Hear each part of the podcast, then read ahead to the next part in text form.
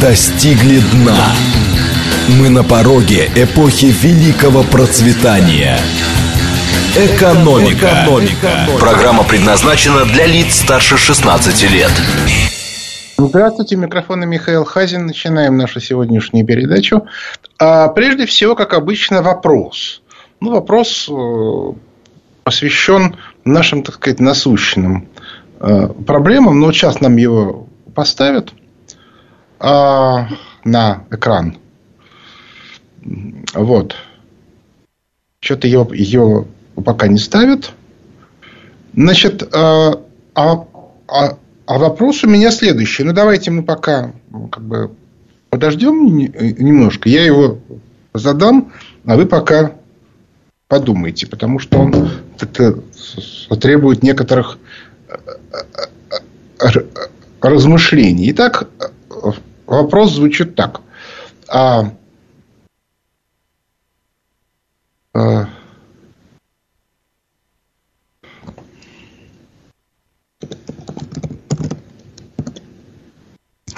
вопрос звучит так.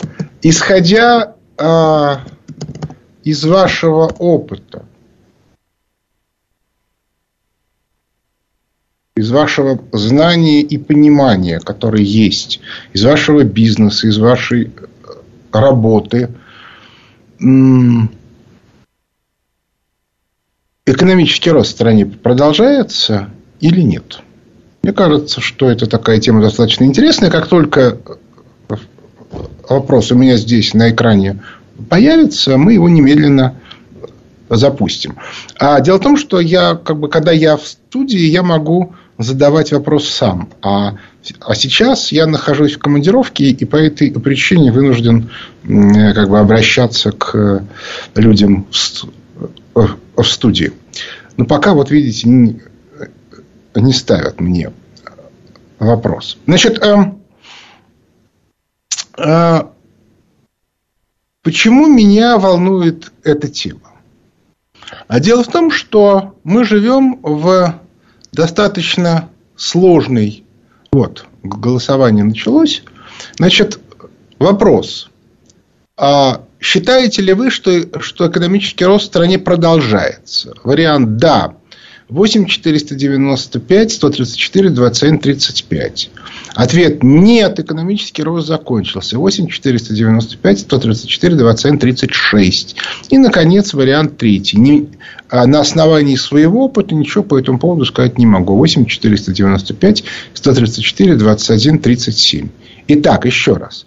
134, 27, 35 рост продолжается. 134, 27, 36 нет, рост в общем скорее закончился. И 134, 21, 37 не знаю, на основании своего опыта ничего сказать не могу. Значит, а, дело в том, что сегодня весь мир и страны, и элитные группы внутри отдельных стран. Мы видим схватку между а, Трампом и Байденом в Соединенных Штатах Америки, мы видим схватку в Великобритании, ну и в других местах. Мы даже в Китае видим схватку. Другое дело, что Си в ней ну, во многом выиграл, но еще абсолютно не до конца. Так вот, а, эта схватка в реальности, она сводится к одному единственному э, вопросу. Стоит ли продолжать действующую пока на сегодня универсальную для мира Бреттон-Вудскую модель? Отметим, кстати, очень любопытное явление. Значит, если вы поговорите с преподавателями наших экономических вузов или экономических факультетов, они все как один, точно так же, как и все наши либеральные значит, экономисты прости господи, а, в один голос говорят, Бреттон-Вудская система отменена в начале 70-х, что там этот Хазин несет какую-то чушь, какую-то он, сразу видно, что он не в теме, еще чего-то. Значит, а смех состоит в том, что под эгидой МВФ а, вышла книжка несколько лет тому назад Бреттон Вудс следующие 70 лет с предисловием тогдашнего руководителя МВФ Кристин Лагард. А тут, соответственно, выступает генсек ООН, который говорит, что Бреттон-Вудская система нуждается в реформировании. То есть, или они дебилы, или они не понимают, о чем идет речь, или же речь идет о том, что наши преподаватели экономики на самом деле не экономики детей учат, а занимаются агитацией и пропагандой. И пытаются им объяснить, что, соответственно, а, в реальности никакой Бреттон-Вудской системы нету, а есть, простите за неприличное слово, свободные рынки. При этом любой человек, который занимается бизнесом, отлично знает, что получить кредит под, под то, чтобы выйти на свободный рынок, можно только при условии, что ты соответствуешь неким правилам. Без кредита вообще существовать практически невозможно. Это только малый бизнес. А, соответственно, как только ты начинаешь работать с банком, тебе немедленно ставят в, в, в очень жесткие условия. Начиная от процентной ставки и кончая комплайнс-контролем. Вопрос, кто эти правила пишет? И вот тут-то выясняется, что вот она, Бреттон-Вудская система во, во всей своей красе. Ну, а ну ладно, для меня это все абсолютно очевидно. Как только человек говорит, что Бреттон-Вудская э, система отменена в начале 70-х, он некомпетентен. Точка. Все. Ибо как бы я его даже дальше слушать не буду, потому что это бессмысленно. Ну так вот, возвращаясь. Значит, а действует Бреттон-Вудская система. Слабость Бреттон-Вудской системы состоит в том, что она была выстроена изначально на схеме а, расширения рынков, а контролируемых долларом. То есть, иными словами, система разделения труда включала новые рынки через доллар. Через расширение сферы оборота доллара. Сегодня эта схема больше не работает. Это, а, а, она начала серьезный, у нее начался си, серьезный кризис. Ну, у нее был серьезный кризис до распада СССР. И, и, и поэтому я абсолютно убежден, что СССР мог выиграть у, у западной системы. Но а, после распада СССР этот кризис начался ну, с 2000-х годов. Все 2000-е годы систему колбасил. Определить это можно очень просто. Дело в том, что все ограничения, которые ввел Рузвельт в 1933 году по итогам а, кризиса 30-32 годов, были тогда отменены администрацией Клинтона. Причем а последние были отменены, когда уже Клинтон, ну не Клинтон, а соответственно, э, кто там, кто там шел, выборы проиграли, и, соответственно, э, уже то есть между выборами и, и вступлением в должность Буша джуниор в январе 2000 года. Вот, соответственно, в этой 2001 выборы были в ноябре 2000 а значит, Буш вступил в должность в январе 2001. Так вот, а, эта система стала давать очень серьезные сбои. Собственно, 11 сентября 2001 года была было первой спецоперацией, направленной на то, чтобы хоть как-то немножко снизить а, диспропорции структурные. Значит, после этого а, было еще несколько. И, наконец, в 2008 году уже как бы стало понятно, что поддержать эту систему а, рыночными методами невозможно в принципе. И дальше вот читайте воспоминания о будущем. Я тут сейчас, кстати, дописываю второе издание воспоминаний о будущем. Если кто помнит, воспоминания о будущем вышли в конце 2019 года, то есть, а, а, а, а в редакцию сданы весной 2019 года, то есть, как раз перед э, ковидом. перед кризисом. И, соответственно, нужно дописать несколько глав, значит, 2020-2023, кое-что углубить, кое-что уточнить. Ну и по возможности я постарался. Э, у меня довольно сложный стиль писания и очень сложные длинные предложения. Я постарался упростить этот стиль, и, соответственно, чтобы его читать было легче. Ну, так вот, значит, в воспоминаниях о, о будущем очень подробно описано, как с 2008 года спасали ситуацию. Вот дальше начались проблемы. И вот с этими вот проблемами уже понятно, что справиться невозможно. До тех пор, пока основой прибыли в экономике была эмиссия доллара и контроль за денежными потоками, избежать а, как бы, подчинения элите э, западного глобального проекта бенефициарам Бреттон-Вудской системы было невозможно. В принципе, невозможно. Почему? Потому что они, соответственно, а, могли перекрыть краник кому угодно. Могли перекрыть стране, ну, как они, например, перекрыли Северной Корее или Кубе.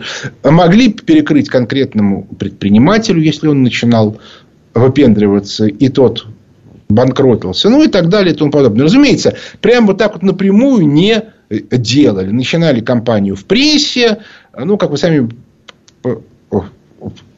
понимаете, за деньги журналисты напишут что угодно и раздуют что угодно. И в результате дальше банки начинали перекрывать краник. И говорили, вот у вас репутация плохая, тут нехорошо, тут плохо. И все. Все. А, значит, в результате а, стало, вот по состоянию на сегодня кризисному, стала складываться ситуация, при которой денег на всех не хватает. Как понятно, банкиры прежде всего деньги стали давать друг другу, своим. И стали появляться группы, которые говорят, а что это? Земля наша, природные ресурсы наши, а деньги почему-то у банкиров. Надо эту ситуацию менять. И в результате полезли национальные элитные группы, национальные в том смысле, что они привязаны к странам, которые контролируют недра и территорию. А банкиры у нас транснациональные, потому что деньги перескакивают туда, где больше прибыль. Ну, опять же, это способ э, контролировать э, правительство. То есть, если вы будете себя вести неправильно по отношению к финансистам, то тут же выяснится, что основная прибыль не у вас, а, а в другом месте. Ну, кстати, для этого были придуманы разные механизмы. Например, а, в э, основную прибыль в продаже полезных ископаемых сегодня получают не, э, не держатели недр, а, соответственно, трейдеры, которые фактически финансовые структуры. Вот такая вот получается картинка. И в результате мы сегодня видим, что у нас есть в мире, в любой стране два варианта. Вариант первый – продолжать функционировать в рамках Бреттон-Вудской системы. И тогда возникают проблемы. Вариант второй – надо пытаться выйти и, из нее и, и начать развивать ну, как бы, национальные экономики. Разумеется, малая страна так сделать не может. В прежние времена ее немедленно исключали из мировой системы разделения труда, и она впадала в тотальную нищету. Еще раз, Куба, Северная Корея. Сейчас такую попытку делают с, с Россией, не получается. Но самое главное другое, и, и, и это очень интересно. Дело в том, что если крупная страна обладает в рамках мирового разделения труда некоторым функционалом, она может этим функционалом шантажировать мир. Типичный совершенно пример. Это Тайвань с его фабрикой микрочипов, и это Китай с его э, э, редкоземельными э, элементами. Да, теоретически микрочипы можно делать по всему миру.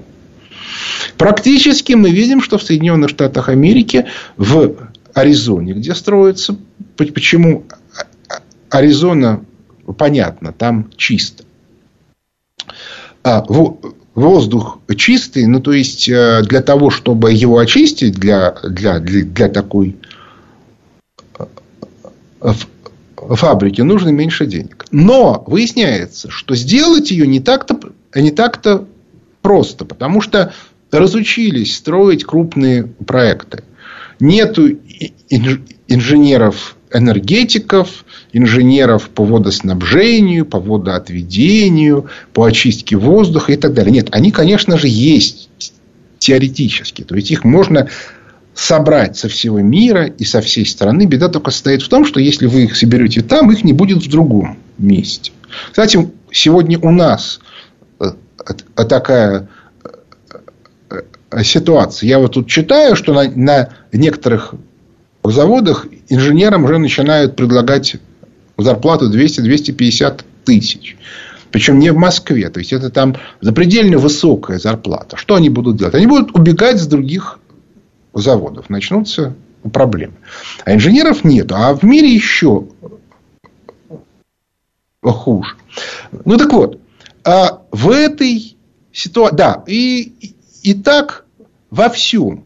То есть, а, э, Китай э, объясняет, а мы не будем продавать э, редкоземельный металл, а то, что мы хотим там сделать вот такой проект, вот такой проект, будете покупать наши готовые изделия.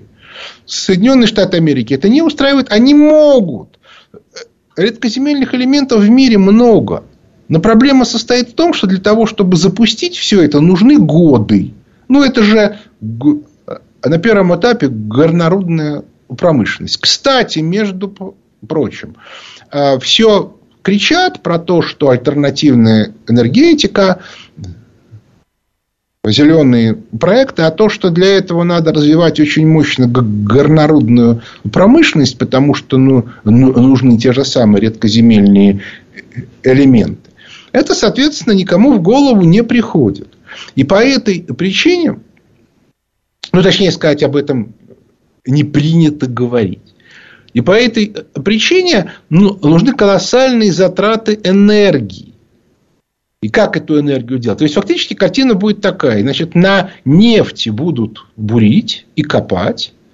А потом а, продавать эти самые э, элементы в так называемые развитые страны, в Соединенные Штаты Америки, в Западную Европу, а те будут штрафовать поставщиков за то, что они используют э, нечистую энергию. А использовать чистую энергию невозможно, потому что эта концентрация очень высокая, которая, ну, просто бурить это очень большие затраты энергии. Вот, которые невозможно. То есть, это, жу, э, это жульничество. Ну, так вот, в этой ситуации во всех странах мира крупных, которые могут попытаться, ну, по крайней мере, в кооперации с некоторыми окрестными странами, восстановить у себя воспроизводственный контур, по крайней мере, по базовым потребительским товарам, а у них, соответственно, возникает сильное желание из Бреттон-Вудской системы выйти и заняться там натуральным обменом, устроить какой-нибудь клиринг э, своих валют, минуя э, Бреттон-Вудскую систему и так далее и тому подобное. Вот эта ситуация во всем мире. И при этом исходить надо из очень простой логики. Вот на этом мы закончим наше голосование и посмотрим на результат. Значит, 12% у нас считают, что экономический рост продолжается. 69 процентов, больше двух третей считают, что рост остановился, и 19 процентов говорят, что они сказать не могут на основании своих знаний. Но я, собственно, попросил сказать на основании своего опыта. Да? То есть, не нужно оценивать, что происходит где-то там. Но в любом случае мы видим картинку, что количество людей, которые считают, что дело плохо, Э, ну, почти в 6 раз больше, чем тех, которые считают, что все пока хорошо. И можно смело сказать, с чем это связано. Это связано с тем, что те силы, которые нас тянут остаться в Бреттон-Вудской системе, это, так сказать, совокупные либералы, э, приватизационная элита, э, руководство денежных властей, Минфины и ЦБ. они, соответственно, неминуемо ведут нас в экономический спад. А вот, соответственно, альтернативная группа, тоже правительство во главе с Мишустиным за вычетом либеральной части, пытается как раз восстановить воспроизводственный контур российской экономики. И как только они пытаются это сделать, тут же начинается экономический рост. Но в рамках Бреттон-Вудской системы, которая в целом падает, появление экономического роста считается неправильным, некорректным, ошибочным и вообще вредным. И по этой причине наши, соответственно, денежные власти любой ценой пытаются нас втащить обратно в ту модель, в соответствии с которой надо повышать ставку, девальвировать рубль, чтобы не было экономического роста. То есть вся логика абсолютно, причем она абсолютно одинакова что в Соединенных Штатах Америки, что у нас. Разница только в том, что у нас уже есть люди, которые пытаются создать вот, вот этот вот национальный контур. Да, у них еще, у, у, у них еще возможности сильно ограничены, и мы видим, как на любой шаг Мишустина немедленно отвечает Центробанк и Минфин, не дадим, не дадим, не дадим. А в Соединенных Штатах Америки, например, та группа, которая попыталась сделать э, там, экономический рост, восстановить реальную промышленность. Это группа Трампа в 2016-2020 году успеха не добилась. Потому что а, а, руководство вот этой вот самой Бреттон-Вудской системы оказалось слишком сильным. И по этой э, причине в нашей стране, да, у нас больше шансов, чем у них – у Китая еще больше шансов, у Китая э, другая, а только проблема у него экономика очень сильно перегрета. Но это, впрочем, мы сейчас обсуждать не будем. Так вот, в этой ситуации мы можем сказать совершенно точно, что если мы откажемся от Бреттон-Вудской модели, то в этом случае, и уже, собственно, это показал не, не только опыт Геращенко 98-2002 годов, но и опыт Мишустина первой половины этого года, мы перейдем к экономическому росту. А вот если мы этого не сделаем, то мы будем ползти в периферии Соединенных Штатов Америки. Сегодня понедельник, в пятницу вышел очередной обзор фонда Хазина, в котором четко совершенно видно, что экономический кризис в Соединенных Штатах Америки активно продолжается. И по этой причине, несмотря на рост инфляции, Пауэлл не решился поднять ставку. На прошлой неделе было заседание Комитета по открытым рынкам в ФРС. Потому что экономический спад уже, ну просто вот его уже видно невооруженным глазом, несмотря на все попытки спрятать его а, значит, в статистических данных. Так что вот та коллизия, в которой мы сегодня находимся. То есть, или мы идем туда с экономическим спадом, или мы начинаем то, что называется, новую жизнь с экономическим ростом. Но тогда нам нужны люди, которые национально ориентированы и которые хотят экономического роста, а не экономического спада, типа как у всех. Перерыв на новости. Экономика. Экономика. Возвращаемся в студию. Микрофона Михаил Хазин. Начинаем отвечать на вопросы слушателей. Здравствуйте, слушаю вас. Доброе утро, Михаил. Мое имя Илья, город Москва. Uh, у меня к вам вопрос. Ну, у меня к вам два маленьких вопроса. Uh, первый вопрос – как вы считаете, почему инициатива Коммунистической партии Российской Федерации, инициатива о выходе из МВФ игнорируется нашим правительством и другими, может быть, даже партиями, чтобы поддержать? Первый вопрос. Ну, это очевидно а... совершенно. Давайте я вам задам, отвечу сразу. Дело в том, что по распределению обязанностей это тема Минфина. Минфин представляет у нас интересы МВФ. Поэтому пока у нас нынешнее руководство Минфина будет отрицательное заключение. Правительство не может это заключение э, перебить, потому что это означает фактически необходимость, собственно, руководства Минфина увольнять. То есть, пока нет политического решения об об увольнении руководства Минфина, положительного заключения на выход из МВФ, Мирового банка, ВТО мы не дождемся от правительства. Этого достаточно для того, чтобы заблокировать инициативу в Госдуме. Давайте второй вопрос. Алло. Алло, здрасте, Михаил Леонидович. Да, здравствуйте. Э, Илья Москва. Да, слушаю. Э, у меня к вам вопрос э, такого плана. Смотрите, я брал в свое время кредит на автомобиль, выплачивал его, платежи были достаточно терпимые, небольшие. Сейчас же автомобиль хочу продавать и покупать новый – и не хочу в дальнейшем пользоваться кредитами. То есть понял, что это не моя история кредитная. И столкнулся с такой ситуацией, что э, пока я буду условно копить на новый автомобиль, откладывая э, сумму, которую, ну, скажем так, по старым я э, платил в кредит, но сейчас, допустим, хочу ее отложить и накопить. Да? Да. Э, получается, что копить невыгоднее, чем брать кредит. Вот, такая странная ситуация. Понимаете, это вопрос сложный. Да? Я никогда специально этим не занимался. То есть, если у вас есть капитал, который приносит прибыль, как устроено на Западе разумное взятие в кредит? У вас есть капитал, который приносит прибыль. И если стоимость кредита ниже, чем та прибыль, которую приносит капитал, конечно, кредит брать выгодно, чем изымать э, капитал. В нашей же ситуации все иначе. Капитала практически ни у кого нет. И люди вынуждены брать кредиты и платить из своих текущих доходов. Просто потому, что другого варианта нет. Тут есть тонкости. Дело в том, что система выплат так устроена, что на первом этапе вы по большей части выплачиваете проценты, а потом тело кредита. И по этой причине вы сильно переплачиваете.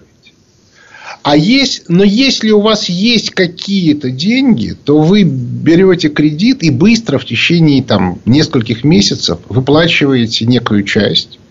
И тогда в результате у вас выплаты процентов резко сокращаются, и фактически переплата по сравнению с тем, с той суммой, которую вам дали, становится сильно меньше.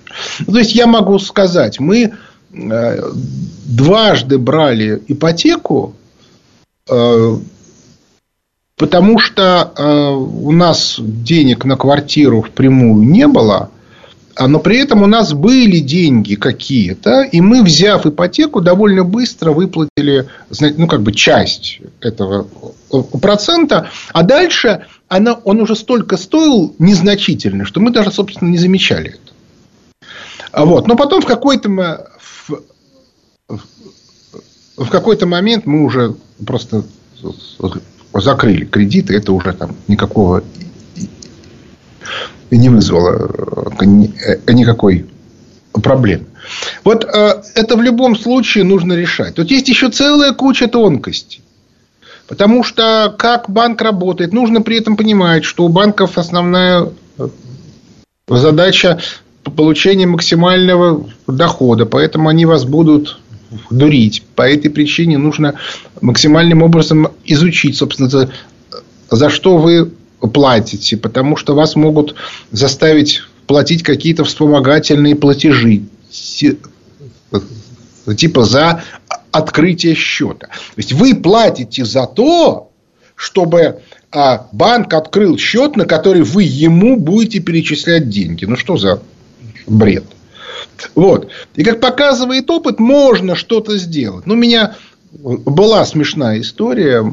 Значит, мы в неком банке, когда брали ипотечный кредит, это было, правда, давно, то э, мы пришли с женой, она у меня аудитор банковский. И, и во многих банках была начальником службы внутреннего контроля. И вот мы пришли, нам как бы девочка выносит, знаете, как это сейчас называется, ипотечный офис. Девочка нам выносит типовой договор. Саша начинает его читать и говорит, а, вы, а вот это вы откуда взяли, а вот это противоречит вот такой-то инструкции, а вот так нельзя. И дальше она значит, начинает объяснять со ссылкой на документы. Значит, девочка слушает, слушает. Мы примерно там полторы страницы из, там, из 10-12 договора так прошли. Она сказала, простите, я начальника вызову. Значит, выходит начальница, аккуратно все записывает. Говорит, ну хорошо, значит, мы подумаем. Значит, дальше, соответственно, она уходит.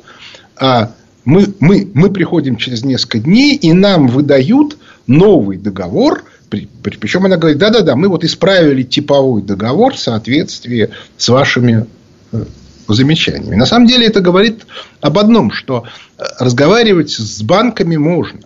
Только разговаривать с ним нужно до заключения договора, а не после. Потому что после вы будете иметь дело с юристами, которые из вас э, будут выколачивать деньги. Ну, таких историй у меня было несколько. У нас вообще люди к договорам относятся несерьезно. У меня была такая история, я уж ее э, не буду рассказывать в, в деталях, но смысл состоял в том, что та структура, с которой я подписывал договор, а у меня с ней были сильно неформальные отношения, подписала его, ну, фактически не прочитав. И когда, значит, начали идти деньги от той работы, которую мы начали, они неожиданно мне позвонили и сказали, ой. Я говорю, ребята, вы наконец прочитали договор? Они говорят, ага, то как-то тут нехорошо получилось. Я говорю, да-да-да, мне, я просто эксперимент ставил. Да, давайте мы сейчас его быстренько задним числом перепишем. А, но, но учтите, да, вы попались. Ну вот, и по этой причине была знаменитая история с каким-то э, банком, у которого, у которого офиса нет, у который э, человеку прислал договор, в котором, как всегда, были мелкими-мелкими буковками чего-то написано в конце. А он это отсканировал, переписал, изменил то, что написано мелкими буковками в свою пользу. И, соответственно, отправил обратно в банк. А банк это подписал. И дальше начался суд. Ну, легенда гласит, что банк ему по решению суда заплатил. Но я деталей не знаю. Но это как бы вот вещь такая тонкая. Но вообще говоря, конечно же, в нашей стране брать кредит при тех ставках, которые сейчас, это попадать в кабалу. А тем более в условиях кризиса. Почему? Мы-то брали, когда еще был экономический рост. А в условиях кризиса, когда вы точно знаете, что, скорее всего, там, с вероятностью там, очень большой, ваши доходы будут падать, кредит брать очень страшно. Следующий вопрос. Алло. Добрый день, Михаил. Сергей Алексеевич зовут. Если ваше наблюдение о том, что опыт Мишустина за первое полугодие текущего года это вектор к росту экономики, ну, то есть полезный вектор, то получается, что те, кто этому противодействует в правительстве или сопротивляется, то по ним должно быть в ближайшее время принято соответствующее решение. А вы ожидаете такое решение? Ну, понимаете, что дело? С моей а точки зрения решение должно быть принято уже давно. Но беда состоит в том, что кроме экономических рисков, еще имеются риски политические. Я про это, кстати, тоже рассказывал. Потому что, ну, условно говоря, если сего, ну, вот ключевое, ключевое достижение Путина во внешней политике этого года, и он к нему шел много лет, состояла в том, что в Соединенных Штатах Америки в списке главных врагов, а Соединенные Штаты Америки, у них нету двух главных врагов или трех главных врагов. У них есть главный враг и все остальные. Так вот, в списке главных врагов на первое место вышел Китай. И это очень сильно развязывает России руки. А в этой ситуации, а если Соединенные Штаты Америки начнут войнушку за Юго-Восточную Азию с Китаем, это решение станет необратимым.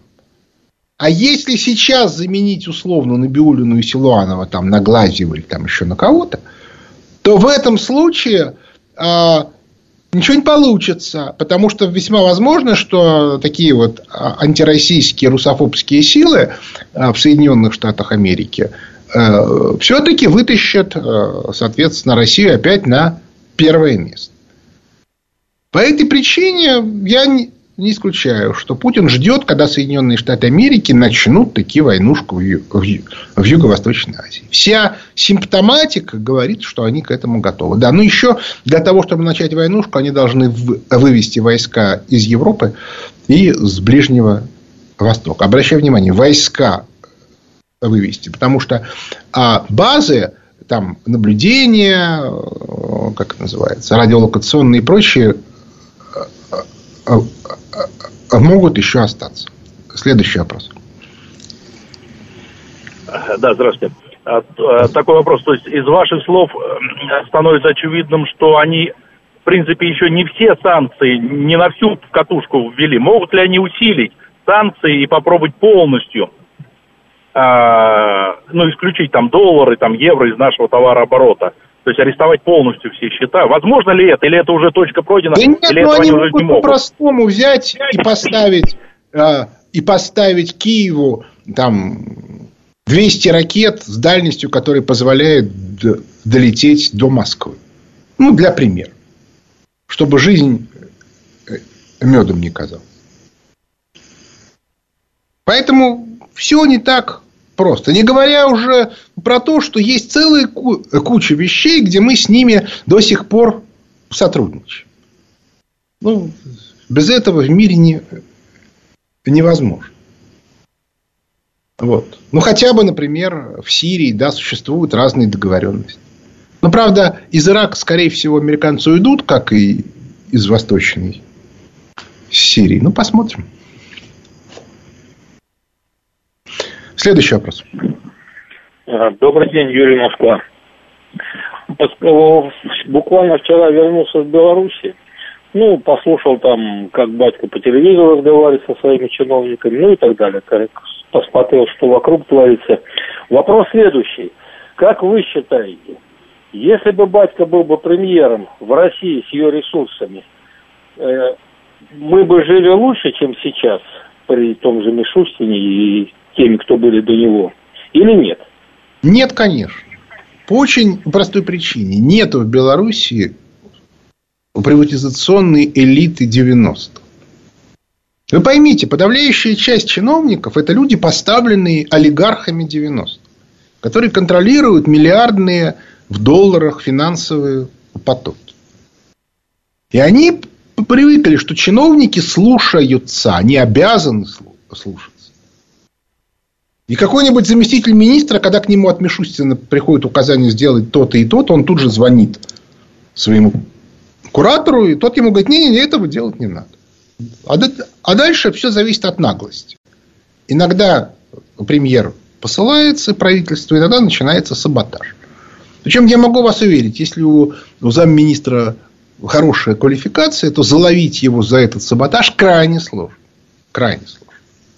Вот такая вот картинку. Поэтому все не так-то просто. У батьки нету такого. Я приведу пример. У меня есть просто жизненный пример. А? А у нас есть два субъекта федерации, близких, собственно, граничащих. Новосибирская область и Красноярский край. И так получилось, что и там, и там э, был один губернатор. А, бывший губернатор Новосибирской области Толоконский стал в какой-то момент сначала э, полпредом э, в запад, э, восточно или в, в Сибирском округе. В общем, я, я сейчас не помню, как он там называется. А потом, соответственно, с губернатором Красноярского края. Я с ним просто разговаривал. Я с ним разговаривал, когда он в Новосибирске был. Я с ним разговаривал, когда он был в Красноярске. И он мне говорил, что ему очень тяжело в Красноярске. Почему? Потому что в Новосибирске страшно диверсифицированная экономика. Ну, вот на тот момент самая крупная отрасль по вложению значит, в валовый э, региональный продукт составляла 6%. И по этой причине никто рыпаться особо не мог, потому что губернатору нужно было сделать 2-3 телефонных звонка, чтобы собрать группу поддержки, которая мощнее, чем этот э, как бы фрондер. А в Красноярске 5-6 игроков федерального уровня. Есть местный бизнес, но он очень маленький. А, соответственно, все остальное федерального уровня. И любая попытка что-то решить неминуемо утыкается в то, что вот эти вот федеральные игроки говорят, мы тут э, позвонили в Москву, нам сказали, этого не надо. И, как, и что вы им сделаете? Вот абсолютно аналогичная э, ситуация. У батьки олигархов нет, как в Новосибирске.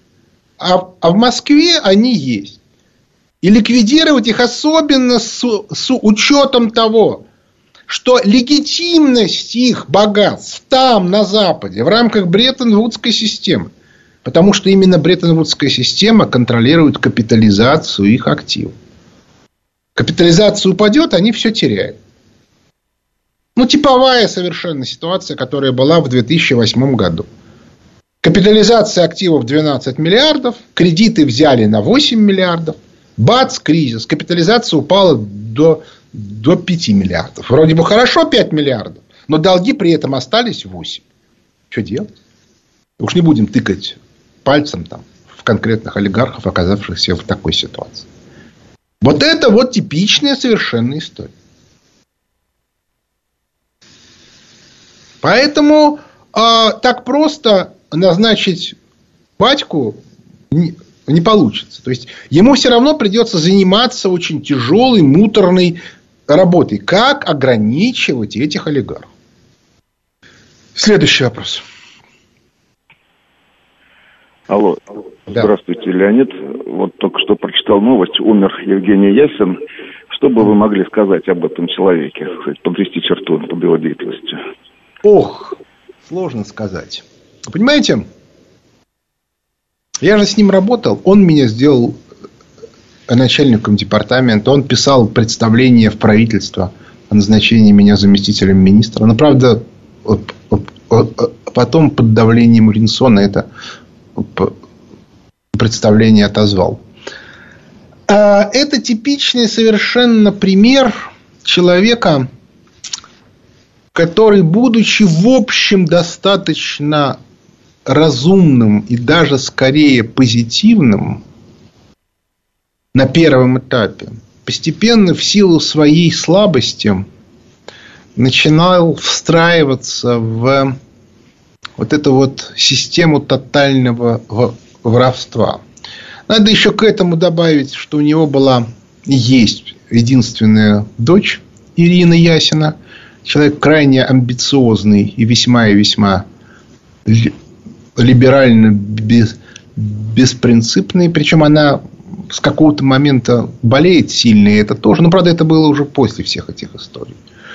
Вот. И, соответственно, в общем, по большому счету, в какой-то момент Ясин а, отказался от, от, от того, чтобы проявлять ну, какую-то минимальную принципиальность и просто стал плыть по ветру, получая те доходы, которые он получал, ну, ну грубо говоря, на использование своего старого статуса.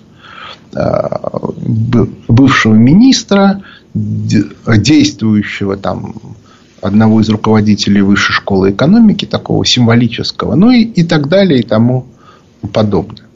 Вот. Но я могу сказать, что уже в 1997 году, когда я работал в администрации президента, он вполне себе лоббировал разного рода сомнительные схемы по распилу кредитов Мирового банка где он, по всей видимости, получал довольно существенную долю. Ну, весьма возможно, что Набиулина его ученица.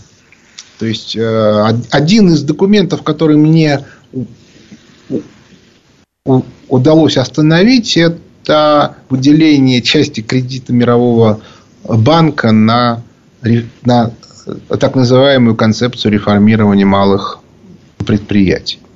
В общем, в некотором смысле он очень долго жил, потому что он болел уже в 90-е годы. Я помню, летом 96-го года, когда были президентские выборы, вся команда Министерства экономики очень волновалась, что Ясен себя неважно чувствует, и его могут не переназначить на пост министра.